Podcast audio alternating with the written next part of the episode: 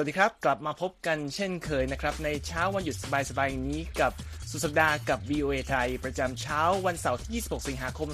2566 ตามเวลาในประเทศไทยครับ วันนี้อยู่กับผมนพรัชเฉลิมมงคล และคุณรัตพลอ่อนสนิทร่วมนำเสนอทั้งข่าวสารสาระน่ารู้มากมายครับสำหรับประเด็นข่าวที่น่าสนใจในวันนี้นะครับ ติดตามวิเคราะห์พลังของภาพ เมื่อทรัมป์ถูกถ่ายรูปประกอบคดีครั้งประวัติศาสตร์ โฆษกรัฐบาลรัสเซียลั่นโกหกทั้งเพ โต้ข่าวพรีโกซินถูกสั่งฆ่าโดยเครมลิน กองทัพฟิลิปปินส์ออสเตรเลียร่วมซ้อมรบในทะเลจีนใต้ และข้อมูลเผย ชาวอเมริกันลาป่วยสูงสุดวันที่ 24 สิงหาคมโดยไม่ได้นัดหมาย ครบรอบ 2 ทศวรรษ Pumpkin Spice Latte เครื่องดื่มที่มีด้อมเป็นของตัวเอง และสหรัฐ ฉลองวันภาพยนตร์แห่งชาติ เชิญชวนผู้บริโภคซื้อตั๋วราคาประหยัด ทั้งหมดนี้และหลายประเด็นติดตามได้ในสุดสัปดาห์กับ VOA ไทยครับครับวันนี้ก็ต้องไปเริ่มต้นที่ข่าวที่เป็นหน้าหนึ่งของสหรัฐตั้งแต่เมื่อวานถึงตอนนี้เลยนะครับ เริ่มด้วยข่าวเครียดเหมือนเคยนะครับครับ เมื่อวานนี้เนี่ยกระหึ่มเลยคุณนพรัตน์ครับที่ประธานาธิบดีโดนัลด์ทรัมป์นะฮะเดินทางไปที่เรือนจำที่แอตแลนตานะฮะแล้วก็ถ่ายภาพประกอบคดีนะอดีตประธานาธิบดีทรัมป์ก็กลายเป็นอดีตผู้นำสหรัฐคนแรกครับที่ถูกถ่ายมักช็อตเนี่ยแหละครับ ที่เห็นในภาพวิดีโอของเรานะครับครับอ่าในเป็นประวัติศาสตร์เลยทีเดียวอืมก็เลยมีการวิเคราะห์นะว่า พลังแห่งภาพนี้คืออะไรคุณนพรัตน์เป็นไงครับสำนักข่าวเอพีรายงานนะครับว่า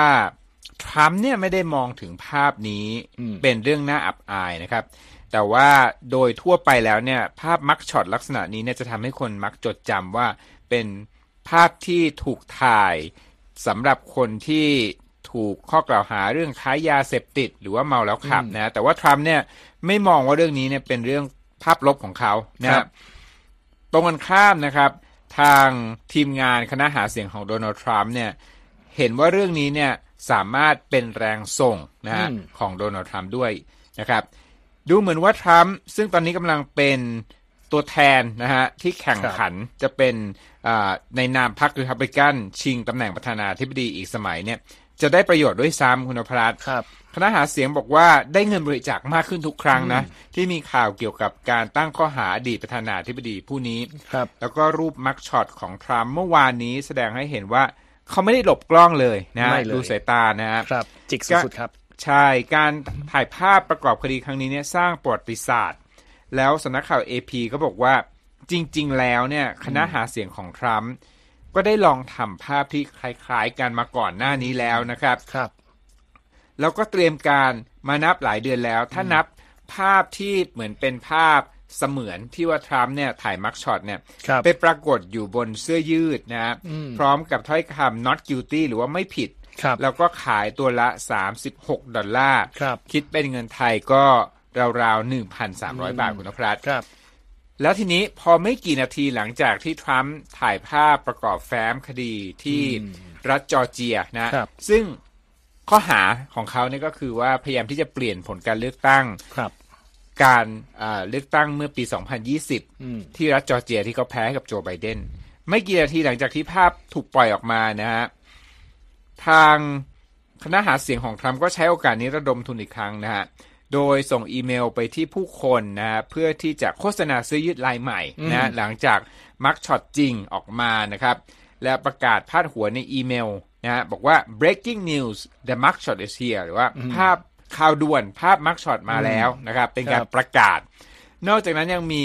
ข้อความที่บอกว่า ภาพนี้เนี่ยคือภาพประวัติศาสตร์ ที่เป็นสัญลักษณ์ของการไม่ยอมสยบของอเมริกาต่อระบอบทรราชนะครับเอพีรายงานว่าภาพของทรัมป์ในฐานะประธานาธิบดีอเมริกาคนที่ 45 เป็นมากกว่ามักช็อตครับนะฮะตรงที่ลักษณะตัวตนของประเทศเนี่ยก็ถูกสะท้อนออกมาในภาพนี้ด้วย หากพิจารณาถึงสายตาที่จับจ้อง ซึ่งเขาบอกว่า ปฏิเสธไม่ได้เลยว่าเป็นรูปที่ทรงพลังนะครับอืมอันนี้เป็นทัศนะของอาจารย์มิเชลสตีเฟนนะฮะเป็นศาสตราจารย์เกียรติคุณที่ New York University คุณนพรัตน์แล้วก็เป็นผู้เขียนหนังสือเกี่ยวกับภาพประวัติศาสตร์นะฮะอืมเธอบอกด้วยนะบอกว่ามันเป็นรูปที่จับอารมณ์จริงโอ้ๆแล้วก็จับอารมณ์ความรู้สึกที่ไม่เป็นสุขเขาบอก unhappy ขคอรังบโดนัลด์ทรัมป์ บอกด้วยนะเป็นไปได้อย่างยิ่งนะว่าโดนัลด์ทรัมป์เนี่ยจะถูกติดตรึงไว้ในประวัติศาสตร์ด้วยภาพภาพนี้นะผมเองพวกเราเองเห็นแล้วก็เป็นภาพที่ลืมไม่ลงเลยทีเดียว ลืมไม่นะได้เลยครับเพราะปกติมักช็อตมาจุดภาพตรงๆ แล้วผู้ที่ถูกถ่ายมักจะทำหน้าแบบทำหน้าไม่ถูก แต่นี่เหมือนกับการโพสต์ถ่ายภาพที่แบบส่งส่งส่งข้อความชัดเจนอย่างส่ที่งอาจารย์ว่าเลยนะฮะทรงสายตาที่พร้อมกับพลังนะฮะใช่ครับมาดูต่อไปว่าจะเกิดอะไรขึ้นกับทรัมป์นะครับ เอาแวะมาดูเรื่องของเอ่อสถานการณ์การสู้รบระหว่างยูเครนกับรัสเซียกันบ้างนะครับ ยังเกินเดินต่อไปครับ โดยรัสเซียเปิดเผยในวันศุกร์นะครับว่าฝ่ายตนสามารถยิงโดรนหลายสิบลำของยูเครนตกอีกแล้ว โดยเป็นคำกล่าวอ้างของกระทรวงกลาโหมรัสเซียนะครับ บอกว่ายูเครนเนี่ยส่งโดรนเข้ามาในพื้นที่ไครเมียถึง 42ลำเลยนะครับคุณครับรัฐพล แล้วก็กองกำลังป้องกันทางอากาศ ยิงตกไป 8 ลำ และระบบคลื่นแม่เหล็กไฟฟ้า สกัดได้อีก33 ลำ แต่ก็เหมือนที่สองวันสองวันที่เรารายงานต่อมานะครับว่า ทางรัสเซียบอกว่าไม่ได้มีผู้ได้รับบาดเจ็บหรือเสียชีวิตจากเหตุการณ์นี้ อีกประเด็นหนึ่งในเรื่องของสงครามที่ดำเนินมากว่า 18 เดือนคือเรื่องของเครื่องบิน F16 ซึ่งเรารายงานว่าเนเธอร์แลนด์กับเดนมาร์กประกาศมอบให้กับทางกรุงเคียฟแล้วครับล่าสุดทางเอ่อนอร์เวย์เป็นประเทศที่ 3 ที่ออกมาบอกว่าจะส่งมอบ เครื่องบินแบบเดียวกันนี้ให้กับยูเครนโดยประกาศวันพฤหัสบดีนะครับ ซึ่งตรงกับวันที่ทางกระทรวงกลาโหมสหรัฐออกแถลงการนะฮะบอกว่าจะเริ่มทำการฝึกอบรมนักบินของทางยูเครนให้ใช้ แล้วก็ดูแลรักษาเครื่องบินรุ่นนี้ในเร็วนี้ โดยจะเป็นการฝึกที่ ฐานทัพอากาศ Morris Air National Guard Base ที่เมืองทูซอนรัฐแอริโซนาซึ่งทางโฆษกพันตากอนบอกว่า น่าจะได้เริ่มฝึกอบรมในเดือนตุลาคมนี้นะครับ แต่ว่าที่ต้องรอ เพราะว่านักบินจะต้องเรียนภาษาอังกฤษให้เสร็จก่อนคุณพลครับซึ่งหลังจากเรื่องนี้จบไปมันก็เป็นเรื่องของการลงโทษทางเอ่อเศรษฐกิจรอบใหม่ของสหรัฐ เพราะว่าทางเอ่อรัฐบาลของประธานาธิบดีไบเดนก็เดินหน้า สั่งลงโทษต่อบุคคลและองค์กรรวมกันละ 11 คนหรือว่าแห่งนะฮะ ซึ่งข้อหาในคราวนี้คือเขาบอกว่ากลุ่มคนกลุ่มเนี้ยมีส่วนเกี่ยวข้องกับการ ส่งตัวเด็กยูเครนออกนอกประเทศไปทำการอบ รมปลูกฝังความเชื่อตามแบบรัสเซียหรือครับเกือบเกือบว่าจะล้างสมองนะครับ โดยแอนโทนีบลิงเคนรัฐมนตรีต่างประเทศสหรัฐก็ระบุแถลงการณ์ว่ามาตรการนี้เนี่ยมีเป้าหมายเอ่อลงโทษคนที่มีบทบาทในการอันนี้ quote มานะครับ บีบบังคับให้มีการเคลื่อนย้าย และส่งตัวเด็กๆชาวยูเครนออกนอกประเทศ ไปยังค่ายในรัสเซียและแคว้นไครเมียที่รัสเซียยึดครองอยู่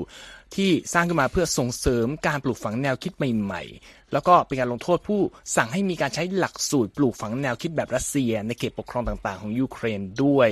ในเรื่องนี้นะครับลินดาโทมัสกรีนฟิลด์ทูตสหรัฐประจำองค์การสหประชาชาติมีการแถลงต่อหน้าที่ประชุมคณะมนตรีความมั่นคง UN บอกว่าสหรัฐจะไม่ยอมนิ่งดูดายขณะที่รัสเซียเดินหน้า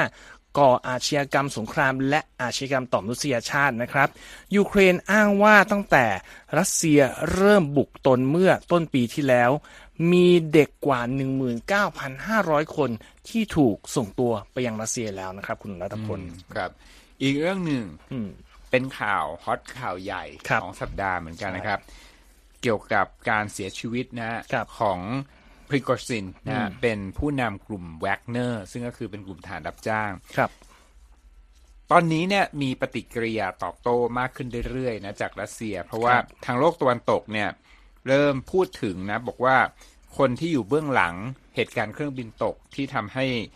เยฟเกนีพริโกซินเสียชีวิตนะฮะครับพร้อมกับคนที่เดินทางไปบนเครื่องบินลำนั้น ทั้งหมดเนี่ยเสียชีวิต ทางตะวันตกเนี่ยชี้ว่า อาจจะถูกสั่งสังหารโดยประธานาธิบดีปูตินครับแล้วก็ล่าสุดคุณผู้ชมโฆษกรัฐบาลรัสเซียเดเมทรีเพสคอฟนะครับบอกว่าเป็นเรื่องโกหกทั้งเพนะครับในการพูดถึงทฤษฎีดังกล่าวนะฮะอย่างไรก็ตามทางรัฐบาลรัสเซียเนี่ยไม่ได้ยืนยันนะฮะว่าพริโกซินเสียชีวิตแล้วอย่างแน่นอน บอกว่าต้องรอกระบวนการตรวจสอบให้เสร็จสิ้นเสียก่อนนะครับแต่ทั้งนี้ทั้งนั้นนะทางองค์กรการบินรัสเซียบอก ก่อนหน้านี้นะในสัปดาห์เดียวกัน ว่าพริโกซินเนี่ยอยู่บนเครื่องบินส่วนตัวที่ตกลงในวันพุธกลางคืนทางตะวันตกเฉียงเหนือของกรุงมอสโกนะ โดยผู้ที่บนเครื่องทุกรายเสียชีวิตในเหตุการณ์ดังกล่าว ครับ ในวันพฤหัสบดีนะครับประธานาธิบดีวลาดิเมียร์ปูติน แสดงความเสียใจต่อครอบครัวผู้เสียชีวิต ซึ่งถือเป็นการพูดถึงพริโกซินสองเดือนหลังจากที่หัวหน้ากลุ่มแวกเนอร์นี้ พยายามลุกฮือขึ้นโค่นอำนาจฝ่ายทหาร แต่ว่าไม่สำเร็จนะครับครับนักการเมืองโลกตะวันตกแล้วก็ผู้เชี่ยวชาญตามสื่อต่างๆ ที่เขาเรียก commentator นั่นแหละนะครับครับกล่าวโดยไม่มีหลักฐานยืนยันว่าปูตินนั้นสั่งสังหารพริโกซินเพื่อเป็นการลงโทษการคิดล้มล้างรัฐบาล เหตุการณ์นั้นนะครับคุณนภัสจำได้ไหมที่มีรถถังเนี่ยครับวิ่งเข้าไปที่มอสโกอืมเกิดขึ้นวันที่ 23 ถึง 24 มิถุนายนอะครับก็คือเกือบ 2 เดือนเต็มๆนะครับ เหตุการณ์นั้นเป็นสิ่งท้าทายอำนาจของปูตินครั้งรุนแรงที่สุดในรอบ 20 ปีนะครับเพสคอปกล่าวว่า มีการคาดเดากันไปมากเรื่องเครื่องบินตก และแน่นอนว่าในโลกตะวันตก การคาดเดาแบบนี้เนี่ยถูกเสนอจากมุมมองที่เราเราๆก็ทราบกันดีนะครับเขาบอกต่อด้วยว่าทั้งหมดนี้เป็นเรื่องโกหกทั้งเพอืมสิ่งที่ต้องน่าจับตามองจากนี้คืออะไรคุณนพรัตน์ครับ รอยเตอร์บอกว่าต้องดูนะว่าปูตินเนี่ยจะเข้าร่วมพิธีศพของพริโกซินหรือไม่นะครับ แต่ว่าทางโฆษกรัฐบาลเครมลินเปสคอฟเนี่ยบอกว่ายังตอบเรื่องนี้ไม่ได้นะครับ จนกว่าที่จะมีกำหนดการ การจัดงานศพของพริโกซินจริง ๆ เสียก่อนครับก็ต้องรอการพิสูจน์ว่าผู้เสียชีวิตคือใครบ้างทั้งหมด แล้วก็ครับยืนยันมีงานนะครับ ก็เราจะมาติดตามกันต่อไปนะครับ จากเรื่องของยูเครนรัสเซียกลับมาที่แถวใกล้ ๆ บ้านเราที่ประเทศไทยคือที่เอ่อพื้นที่ทะเลจีนใต้กันบ้างครับ คุณรัตพล เพราะว่าในวันศุกร์นะครับ ทางกองทัพฟิลิปปินส์และออสเตรเลียทำการร่วมกันซ้อมรบทางทะเลในพื้นที่ซึ่งประเทศจีน อ้างสิทธิ์ว่าเป็นของตัวเอง ส่วนใหญ่นะอ้างเป็นของตัวเองไปหมด แม้ว่าหลายปีที่ผ่านมาเนี่ยจะมีคำพิพากษาจากศาลโลกว่ากรุงปักกิ่งไม่มีสิทธิ์อ้างเรื่องนี้เป็นอันขาด แต่ก็ไม่ได้ทำให้จีนหยุดยั้งที่จะส่งหน้า ส่งเดินหน้าส่งเรือไม่ว่าจะเป็นเรือยามฟางเรือกองทัพ หรือแม้กระทั่งกองเรืออื่นๆ เรือประมงออกมาตระเวนตามหน้าน้ำตลอดเวลานะครับครับในส่วนของการซ้อมรบที่เกิดขึ้นในวันศุกร์นี้ก็เกิดขึ้นเขาบอกว่าที่ฐานทัพทางทะเลอยู่ห่างจากสันดอนที่เป็นจุดพิพาทชื่อสกาโรShoal ทางตะวันออกเอ่อ ของของของเอ่อสันดอนนี้นะครับ โดยบริเวณเนี้ยเป็นที่ที่เขาบอกมีทรัพยากรทางทะเลอุดมสมบูรณ์มากก็ครับจีนยึดมาจากฟิลิปปินส์ตั้งแต่ปี 2012 หลังจากมีการเผชิญหน้ากันอย่างตึงเครียดนะครับ ในส่วนของการซ้อมรบระหว่างสองประเทศนี้ เขาบอกว่าถือเป็นความร่วมมือครั้งแรกที่มีการซ้อมทั้งทางอากาศ ทางทะเลทางภาคพื้นดินครับแล้วก็สถานการณ์ที่เขาจำลองคือการยึดคืน เกาะที่ศัตรูยึดครองไว้ รายงานข่าวระบุว่ามีเจ้าหน้าที่ทหารราว 1,200 นายจากออสเตรเลีย แล้วก็ 560 นายจากฟิลิปปินส์เข้าร่วมการจำลองการยกพลขึ้นบกทางต่างๆไม่ว่าจะเป็นพาหนะครึ่งบกครึ่งน้ำกระโดดลงจากเครื่องบินด้วยด้วยร่ม หรือว่าเครื่องบินกึ่งเฮลิคอปเตอร์ออสเตรเลียจากสหรัฐเนี่ยมาลงจอดนะครับ แล้วก็ทางออสเตรเลียยังส่งเครื่องบิน F35 สองลำมาทำหน้าที่เหมือนสนับสนุนทางการเอ่อรบทางอากาศแล้วก็มีเรือรบมาคอยตระเวนรอบๆบริเวณหาดที่ว่าด้วยทางทางออสเตรเลียบอกว่าจริง ๆ แล้วเนี่ยการเอ่อมาซ้อมรบครั้งนี้ไม่ได้มีประจุประสงค์มากมาย คือเพียงแค่ต้องการเอ่อร่วมมือกันในการส่งเสริมเสริมสร้างสภาพกำลังทางทหาร เพื่อเออส่งเสริมความเป็นระเบียบเรียบร้อยทางสังคม ภายใต้กฎเกณฑ์ที่มีอยู่บนโลกนี้นะครับ ซึ่งเหตุการณ์การซ้อมรบครั้งนี้ก็เกิดขึ้นไม่นานหลังจากที่เราก็รายงานไปแล้ว กรณีที่ จีนใช้เรือยามฝั่ง แล้วก็ใช้ปืนฉีดน้ำแรงดันสูงอย่างที่เห็นในภาพนะครับ ฉีดเพื่อสกัดไม่ให้เรือกองทัพฟิลิปปินส์เนี่ยนำส่งเสบียงไปยังฐานทัพของตนที่จุดพิพาทอีกจุดหนึ่ง ซึ่งชื่อ Second Thomas Shoal เป็นสันดอนที่อยู่ในบริเวณ ที่ติดกับจุดพิพาทระหว่างฟิลิปปินส์กับทางจีนเมื่อต้นเดือนสิงหาคมที่ผ่านมา แต่ว่าคราวแล้วเนี่ยเอ่อฟิลิปปินส์ไม่สามารถนำส่งเสบียงได้ดังตามแผนนะฮะแต่ว่าเร็วๆวันนี้เพิ่งจะนำส่งสำเร็จทางจีนก็มาอ้างว่า คราวเนี้ยยอมปล่อยให้ส่งของ เพราะว่าตรวจแล้วว่าในเรือเนี่ยไม่ได้มีวัสดุที่ เอาไปใช้สร้างเสริมสร้างฐานทัพให้แข็งแกร่งขึ้น ซึ่งตัวเองมองว่าผิดกฎหมาย แล้วก็บอกทั้งหมดนี้ก็เพื่อเหตุผลทางมนุษยธรรมล้วนๆ อันนี้ก็เป็นพัฒนาการล่าสุดของความสัมพันธ์ระหว่าง 2 ประเทศในเอเชียที่ก็ตึงเครียดมานานนะครับ โอเค นี่ก็ครึ่งแรกของรายการวันนี้ที่มีข่าวหนักๆนะครับ สามารถกลับไปอ่านได้นะครับที่ v i t h a i com แล้วก็รออัปเดตทาง Facebook Instagram X แล้วก็ YouTube รวมทั้งฟังย้อนหลังได้ที่ Spotify นะครับ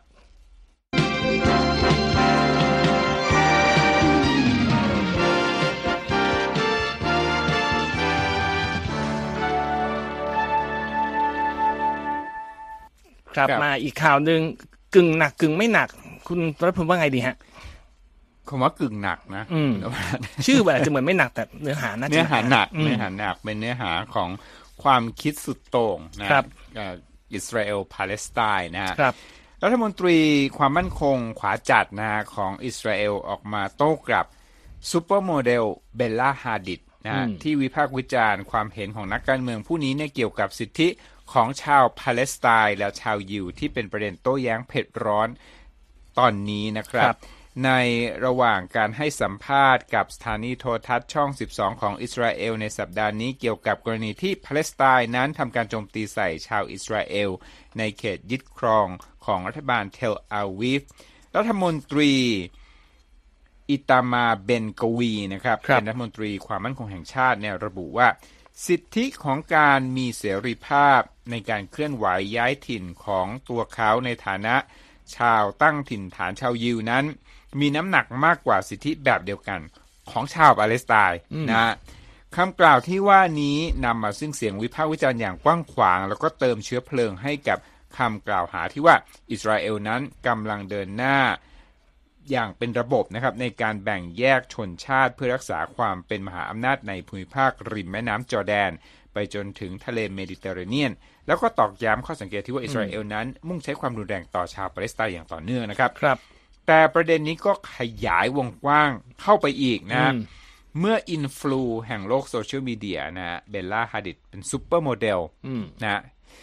ผมก็เพิ่งเห็นภาพนี่แหละ ที่ครับคุณ นพรัตน์เอามาโชว์นะอืมอายุ 27 ปีครับนะฮะเธอมีคุณพ่อเป็นคนเชื้อสายปาเลสไตน์นะฮะครับนำคำพูดบางตอนของรัฐมนตรีเบนกวีออกมาแชร์ ทางบัญชีอินสตาแกรมของเธอครับที่มีผู้ติดตามมากเท่าไหร่รู้ไหมครับ เท่าไหร่ครับ เกือบ 60 ล้านคนนะฮะมาแชร์ในวันพฤหัสบดีนะ พร้อมข้อความว่าไม่มีที่ไหนหรือเวลาใด โดยเฉพาะในปี 2023 ที่ชีวิตคนคนหนึ่งจะมีค่ามากกว่าชีวิตของคนอีกคนหนึ่งอืมโดยเฉพาะอย่างยิ่งเพียงเพื่อเพราะเรื่องเชื้อชาติวัฒนธรรม และความเกลียดชังล้วนๆของพวกเขานะครับครับ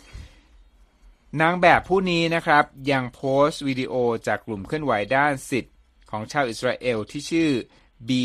BT Salem นะครับ ซึ่งแสดงภาพฐานอิสราเอลในเมืองเฮบรอนขณะบอกกับคนในเมืองดังกล่าวว่าชาวปาเลสไตน์นั้นไม่ได้รับอนุญาตให้เดินบนถนน เพราะถนนเหล่านั้นถูกสงวนไว้ให้ชาวอยู่เท่านั้น แล้วเธอเขียนข้อความว่า เรื่องนี้เตือนใครให้จำอะไรได้บ้างหรือยังนะครับ และในวันศุกร์ครับรัฐมนตรีเบนกวีก็ออกมาตอบโต้โพสต์ของฮาดิด ด้วยอารมณ์โกรธนะครับครับด้วยข้อความผ่านแพลตฟอร์ม X บอกว่าผมขอเชิญคุณมาเคตคิริอัต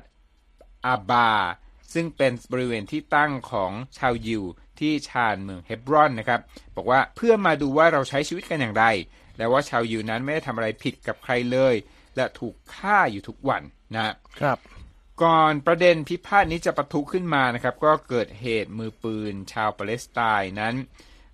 ยิงใส่เข้ารถของชาวยิวใกล้ๆเฮบรอนอืมซึ่งส่งผลให้หญิงชาวอิสราเอลรายหนึ่งเสียชีวิต และคนขับได้รับบาดเจ็บ โดยเหตุการณ์นี้เกิดขึ้นไม่กี่วันหลังเหตุชาวปาเลสไตน์ยิงสังหารคุณพ่อและลูกชายชาวอิสราเอลคู่หนึ่ง ที่เมืองฮาวาราทางตอนเหนือของปาเลสไตน์นะครับครับในอดีตคุณนพรัตน์ครับ รัฐมนตรีผู้นี้เนี่ยเคยถูกพิพากษานะอืมว่ามีความผิดในข้อหาปลุก ปั่นกระแสเหยียดเชื้อชาติครับและสนับสนุนองค์กรก่อการร้าย ก่อนที่จะเข้าสู่วงการการเมืองและมีอำนาจเหลือล้นนะครับอืมนั่นก็เป็น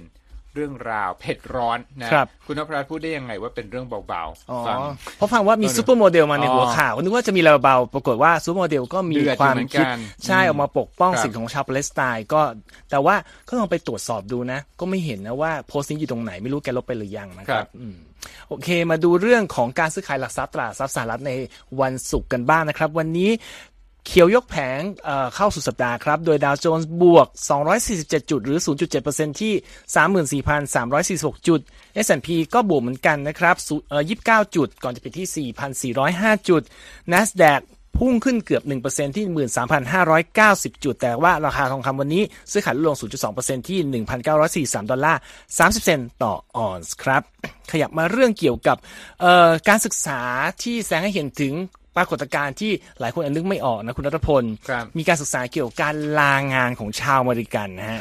มีข้อสรุปบอกว่า ใครคิดว่าถ้าจะลาป่วยเนี่ยฤดูที่มันเย็นๆเช่นฤดูใบไม้ร่วงฤดูหนาวจะเป็นช่วงที่คนลาป่วยเยอะสุด แต่การศึกษาล่าสุดบอกไม่ฮะ ลามากสุดฤดูร้อนอะเกิดอะไรขึ้นมาดูกันนะครับ เป็นการเอ่อรายงานของ Flamingo ผู้ให้บริการการจัดการเวลาวันลานะครับ ออกมาวันที่ 30 กรกฎาคมนี้เองเอ่อเป็นการประมวลข้อมูลจากธุรกิจต่างๆ ในสหรัฐที่รวบรวมมาถึง 5 ปีเลย แล้วพบว่าวันที่คนลาป่วยมากที่สุดนะ วันไหนรู้ไหมคุณคุณรัฐพล 24 สิงหาคม 2022 ก็วันนี้ก็เมื่อวานนี้อะดิอื ใช่ไหมมตามก็วิอืม2022ปีที่แล้ว2022มอ๋อครับ เมื่อหนึ่งปีที่แล้ว ก็คือเป็นช่วงปลายหน้าร้อน ส่วนอันดับครับสองเนี่ย13กุมภาพันธ์วันสองวันนี้มีความหมายอย่างไร ไม่แน่ใจแต่วันที่น่าสนใจคือ13กุมภาพันธ์เพราะ13กุมภาพันธ์2022เป็นวันที่ตรงกับวันที่มีจัดงานซูเปอร์โบว์ของอ๋อครั NFL บวันรายการเอ่อรายการถ่ายทอดกีฬายอดนิยมของชาวอเมริกันพอดีเลย เขาบอกว่าไม่รายงานเนี่ยไม่สามารถระบุได้ว่า การแห่ลาป่วยในวันนั้นของชาวอเมริกันเนี่ยมันเชื่อมโยงกับการแข่งซูเปอร์โบวล์หรือเปล่า แต่ว่าระบุว่าในช่วงกรอบ 5 ปีที่ทำการศึกษาเนี่ยเดือนที่คนลาป่วยเยอะสุดก็กุมภาพันธ์อยู่ดี ซึ่งธุรกิจทั่วไปเนี่ยเขาบอกว่าเฉลี่ยแล้วจะมีคนลาป่วยเดือนนั้นประมาณ10%เลยนะ ครับแล้วก็ VOA ลองไปสืบค้นย้อนหลังนะครับ เพราะว่าตั้งแต่ปี 2004 ต้นมาเนี่ยการแข่งขันซูเปอร์โบว์เนี่ยก็ถูกขยับจากมกราคมมาเป็นกุมภาพันธ์อย่างต่อเนื่องทุกปีด้วยครับอืมก็ดูเหมือนมีความเชื่อมโยงที่ไม่สามารถพิสูจน์ได้สัทีเดียวนะครับ ทางพาเมนโกเขาไม่ได้เปิดเผยวิธีการเอ่อวิจัยนะครับ แต่ระบุว่าสาเหตุที่คนใช้ในการลาก็อย่างที่พูดไปลาป่วย เพราะว่าเช่น ท้องไส้ไม่ดีท้องเสียอาเจียนเขาบอกเกินครึ่งเลยรองลงมาคืออ้างว่าติดโควิดประมาณ25% ถัดมาคือเครียดวิตก และหมดไฟทำงานที่ร้อยละเก้านะครับครับ ต่อคำถามที่ว่าแล้วพนักงานขอเจ้านายลาป่วยอย่างไร 54%ใช้วิธีส่งข้อความครับ 33%โทรหา 12%อีเมลบอกอีก 2%ลาแบบไม่บอกเจ้านายเลย หายไปเลยนะฮะครับซึ่งเขาบอกว่าในสหรัฐเนี่ยไม่ได้มีกฎหมายส่วนกลางบังคับให้ทำที่ทำงานจ่ายค่าจ้างในวันที่ลูกจ้างลาป่วยนะฮะต่างจาก กฎหมายแรงงานของไทยที่ต้องจ่ายค่าจ้างในวันลาป่วยไม่เกินปีละ 30 วัน แต่ว่าก็มีกรอบกฎหมายใหญ่รวมรวมรวมๆนะครับ บอกว่าการลาด้วยผลทางแพทย์หรือครอบครัวเนี่ยก็ให้ลูกจ้างสามารถลางานโดยไม่รับค่าจ้างได้ แต่ทั้งทั้งนั้นในแต่ละรัฐก็มีกฎหมายของตัวเองที่ออกมาดูแลเรื่องนี้เหมือนกัน อันนี้ก็เป็นเอ่อวิธีการน่าสนใจทางสังคมของสหรัฐน่าสนมฝกใจกัแล้วก็ตอนนี้ในเรื่องสิทธิการลาก็เป็นประเด็นร้อนที่ประเทศไทยเหมือนกันนะอืมนะแล้วก็ที่คุณนภัสพูดถึงว่า คนเนี่ยบอกหัวหน้ายังไงว่าครับลานี่ก็เดี๋ยวนี้เขาก็เท็กซ์กันนะไม่มีการโทรนะอืมคิดว่าบรรทัดฐานใหม่เนี่ยคือการส่งเท็กซ์ก็พอนะผมว่า อืมก็ก็เป็นอะไรที่แปลกดีนะครัฮะบว่าเออก็ต้องต้องเทคกันตรงนั้นแต่เขาส่งมาก็เอาลาก็ลาไปเอาล่ะเราจะมาอืมเข้าสู่ช่วงบรรยากาศแห่งฤดูใบไม้ร่วงกันยังไม่ถึงนะใกล้แล้ด้วยวเครื่องดูเครื่องดื่ม แต่ตอนเนี้ยยอมรับว่าก็มีเย็นนิดๆนะตอนเช้าใช่นภัสรู้สึกไหมหัวค่ำด้วยคือครับอากาศ เพียนมาก แล้วถ้าใครเป็นคนที่ชอบดื่ม เครื่องดื่มร้อนๆ ที่ได้บรรยากาศอืมได้ดูใบไม้ร่วงนะครับ ก็อาจจะคิดถึงเครื่องดื่มซิกเนเจอร์ของ Starbucks นะไม่ได้โฆษณานะ นี่จะมาเล่าประวัติกันเฉยครับๆเคยได้ยินใช่ไหม Pumpkin Spice Latte หรือเคยชิมด้วย ใช่อืมคนอยู่นอกประเทศอาจจะไม่คุ้น แต่ว่าแถวนี้มันจะโปรโมทกันทุกปีเลย ใช่ โปรโมทกันทุกปีนะ เวลาเนี่ยเข้าสู่ช่วงฤดูใบไม้ร่วงครับช่วงท้ายปีนะครับครับ ปรากฏว่าเครื่องดื่ม Pumpkin Spice Latte อืมโดย Starbucks เนี่ย ครบ 20 ปีแล้วคุณนโอ้พรัตน์ปีนี้นะครับ แล้วก็เชื่อว่าผู้คนทั่วโลกเนี่ยก็ได้ลิ้มลองกันหลายคนนะ ซึ่งจะอธิบายแบบให้ครบหนึ่งประโยคสั้นๆ ก็คือว่าเป็นกาแฟรสนม ที่มีส่วนผสมและรสของฟักทองปรุงด้วยเครื่องเทศนะฮะครับ ฟังดูแล้วเนี่ยหลายคนอาจจะบอกว่าน่าจะไม่ใช่รสชาติที่คุ้นเคยนะอืมแต่เอาเข้าจริงเนี่ยมีคนล้อเลียนด้วยซ้ำนะฮะไงครับเช่นอ่าทางจอห์นออลิเวอร์นะฮะที่เป็นพิธีกรตลกอืมเสียดสีอืมสังคมเนี่ยครับเรียก Pumpkin Spice Latte ว่าเป็นกาแฟที่รสชาติเหมือนเทียนคุณนรัตน์แล้วก็บอกว่ามีเพจ Facebook ของผู้ที่ต้องการความรู้สึกไม่ถูกใจสิ่งนี้ต่อ Pumpkin Spice Latte ด้วยนะครับครับ แต่ขณะเดียวกันนะฮะอีกด้านหนึ่ง ก็มีแฟนที่อืมชื่นชอบเครื่องดื่มชนิดนี้มากมายนะครับครับแล้วถ้าดูตัววัดผลเชิงพาณิชย์นะฮะอืม Pumpkin Spice Latte เนี่ยก็คือเมนูที่ ภาคภูมิใจของบริษัท Starbucks นะครับครับทางบริษัทบอกว่าเมื่อปีที่แล้วเนี่ยยอดขายเครื่องดื่มในกลุ่ม Pumpkin Spice ซึ่งก็มีฟร a ปปูชิโน่มีลาเต้อะไรต่างๆเนี่ยเติบโตถึง 17%ในช่วงเดือนกรกฎาคมถึงกันยายนนะครับครับนอกจากนั้นแล้วการศึกษาโดยมหาวิทยาลัยในรัฐนิวเจอร์ซีย์นะครับชื่อมหาวิทยาลัย Mount Clair State บอกว่า ไปศึกษาจำนวนโพสต์บน Instagram นะครัแล้วก็บนแพลตฟอร์ม X หรือว่า Twitter เมื่อปีที่แล้วเนี่ยจำนวน 20,000 โพสต์ มุมมองเชิงลบต่อ Pumpkin Spice มีเพียงแค่ 8%เท่านั้นนะครับ ย้อนกลับไปดูจุดกำเนิดกันบ้าง เมื่อปีคศ 2003 นะฮะ ทีมงานของ Starbucks ที่สำนักงานใหญ่ในซีแอตเทิลเนี่ย ประชุมกันในห้องแล็บครับฤดูใบไม้ผลินะตอนนั้น แต่ว่าเขาตกแต่งห้องแลบด้วย บรรยากาศเหมือนฤดูใบไม้ร่วงนะคครัรับบแล้วก็ทดลองอะไรรู้ไหมครับไงครับ ทดลองสิ่งใหม่ ๆ ด้วยการจิบเอสเปรสโซซึ่งก็เป็นกาแฟเข้มนะฮะฮะกับพายฟักทองซึ่งเป็นของหวานอืมประจำชาติช่วงฤดูปลายฤดูเนี่ยต้นปีละปลายปีของครับอเมริกาเนี่ย ก็ชิมจิบกันไปนะฮะแล้วก็ชิมพายกันไป ปรากฏว่านักชิมเนี่ยต่างคิดว่าเอ้ยรสชาติของกาแฟกับพายเนี่ยมันช่างผสมผสานกันดีเหลือเกินนะครับอืม แล้วก็ 3 เดือนจากนั้นก็พัฒนามาเป็น Pumpkin Spice Latte ครับ ลองที่กรุงวอชิงตันนะ ลองที่แคนาดาปรากฏประสบความสำเร็จนำมาสู่จุดนี้นะครับ แล้วก็เกิดด้อมของ Pumpkin Spice Latte เองนะครับ เพราะว่า Account นี้เนี่ย ชื่อนี้เลยนะ เฉพาะที่ Starbucks สร้างขึ้นบนแพลตฟอร์ม X เนี่ยมีผู้ติดตามถึง 82,000 คนคุณนพรัตน์เป็นหนึ่งนั้นไหมครับ คุณรัฐพล ไม่ได้ชอบถึงขนาดนั้น แต่ก็ยอมรับว่าพอชิมแล้วเนี่ย มันเข้ากับบรรยากาศฤดูใหม่ๆร่วง มันอบอุ่นครับผู้ที่ไม่ได้มาคุ้นแถวนี้ก็จะบอกว่าใบไม้ร่วงเขานึกถึงฟักทอง มันรู้ที่ออกเยอะหรือเปล่าผมก็ไม่แน่ใจแต่มันมีฟักทองเต็มไปหมดเลย แล้วมันก็สีส้มๆส่วนกลิ่นมีคนบอกนะต้องขอแทรกว่าหลายคนไม่ชอบเพราะมันมีกลิ่นอบเชยเยอะมาก ใช่ แต่แต่คนที่ชอบก็บอกว่ามันหอมหวาน มันรู้สึกอบอุ่น ในฤดูที่ความเย็นเริ่มไล้กายนะ ก็ได้สิ่งนี้มาเยียวยาใจกินแล้วก็อุ่นใจด้วยครับนะก็ก็พูดถึงโดยไม่ได้โฆษณาให้เขานะครับ ใครสนใจไม่เคยลองก็ครับอาจจะได้ลองเร็วๆนี้ ก็น่าจะเริ่มเปิดจำหน่ายแล้วมั้งนะฮะเราดูครับกันไปไม่นานจากนี้ครับครับ ส่งท้ายวันนี้มาพูดถึงเรื่องบันเทิงของคนแถวนี้กันบ้างแอบอิจฉาเขานะคุณรัตพลสหรัฐกำลังจะมีวันที่ชื่อว่า วันภาพยนตร์แห่งชาติ ในวันอาทิตย์นี้ เป็นการจัดงานปีที่สองแล้ว เขาบอกว่าเป็นช่วงที่ผู้ชมสามารถชมภาพยนตร์ในราคาถูกมากปกติเนี่ยตัวค่าตั๋วที่สหรัฐเนี่ยสิบกว่าเหรียญอัพนะฮะต่อต่อเรื่องใช่ก็คือบางบางบางบางเรื่องผมเห็นเกือบยี่สิบเหรียญแน่ก็คือเกือบเกือบเจ็ดร้อยบาทแล้วกันเนาะครับ ปรากฏว่าในวันอาทิตย์นี้นะครับวันที่ 27เอ่อสิงหาคมนี้ โรงภาพยนตร์เกือบทั่วสหรัฐ แม้มาจากเชนใหญ่ที่นี่จะมีเชนใหญ่คืออย่าง AMC กับ Regal ก็จะร่วมด้วยคือประมาณ 3,000 กว่าแห่งนะ จะขายตั๋วภาพยนตร์แค่ 4 เหรียญเท่านั้นอ๋อก็คือร้อยร้อยเศษร้อยกว่าบาท โดยไม่จำกัดว่าจะเป็นภาพยนตร์ปกติ 3 มิติ IMAX หรืออะไรเรื่องไหนเวลาไหนได้ทั้งวันเฉพาะวันอาทิตย์นี้เท่านั้น ก็คือลดราคาเกินครึ่งนั้นเนี่ย เกินไปเยอะครันะบฮะเหลือแค่บางทีแค่ ไม่ถึง 25%จะลด 75%เลย ปีนี้เขาบอกเป็นปีที่ 2 แล้วจัดโดยเอ่อ Cinema Foundation เป็นมูลนิธิไม่แสวงหาผลกำไรร่วมมือกับ National Association of Theater Owners หรือครับแปลง่ายๆคือสมาคมเจ้าของโรงภาพยนตร์ชื่อเล่นชื่อนาโต้นะฮะเขาบอกปีแล้วปีแรกเนี่ยประสบประสบความสำเร็จอย่างมาก มีผู้มาใช้บริการถึง 8 ล้าน1แสนคนโดยประมาณครับปีแล้วค่าตั๋วแค่ 3 เหรียญนะฮะเอ่อซึ่งเมื่อเทียบกับค่าเฉลี่ยตั๋วภาพยนตร์ในปีที่แล้วเนี่ยอยู่ 10 เหรียญ53 เซนต์ก็ถือว่าหนึ่งในสามได้เลยเนาะปีนี้เนี่ยก็มีการปรับเวลาเอ่อปรับปรับขึ้นมาเป็น4เหรียญแล้วก็ปีแล้วเนี่ยเขาจ่ายวันเสาร์ปีนี้เปลี่ยนเป็นวันอาทิตย์ ซึ่งเขาบอกว่ามันเป็นช่วงปลายฤดูร้อนแล้วแล้วปกติจะเป็นช่วงที่เงียบๆหน่อย แต่ปีเนี้ยมันเริ่มเปลี่ยนไปแล้ว เพราะว่าเรารายงานตลอด 5 สัปดาห์นะครับว่า การชมภาพยนตร์เริ่มคึกคักขึ้นโดยเฉพาะจากบาร์เบนไฮเมอร์ครับทั้งบาร์บี้และโอเพนมาโอเพนไฮเมอร์ยังอยู่ในในระดับทำเงินหนึ่งใน 5 อยู่ตลอดเวลาทำให้กระแสการฉายภาพยนตร์เนี่ยดี เพราะว่าการเก็บรวบรวมข้อมูลเอ่อ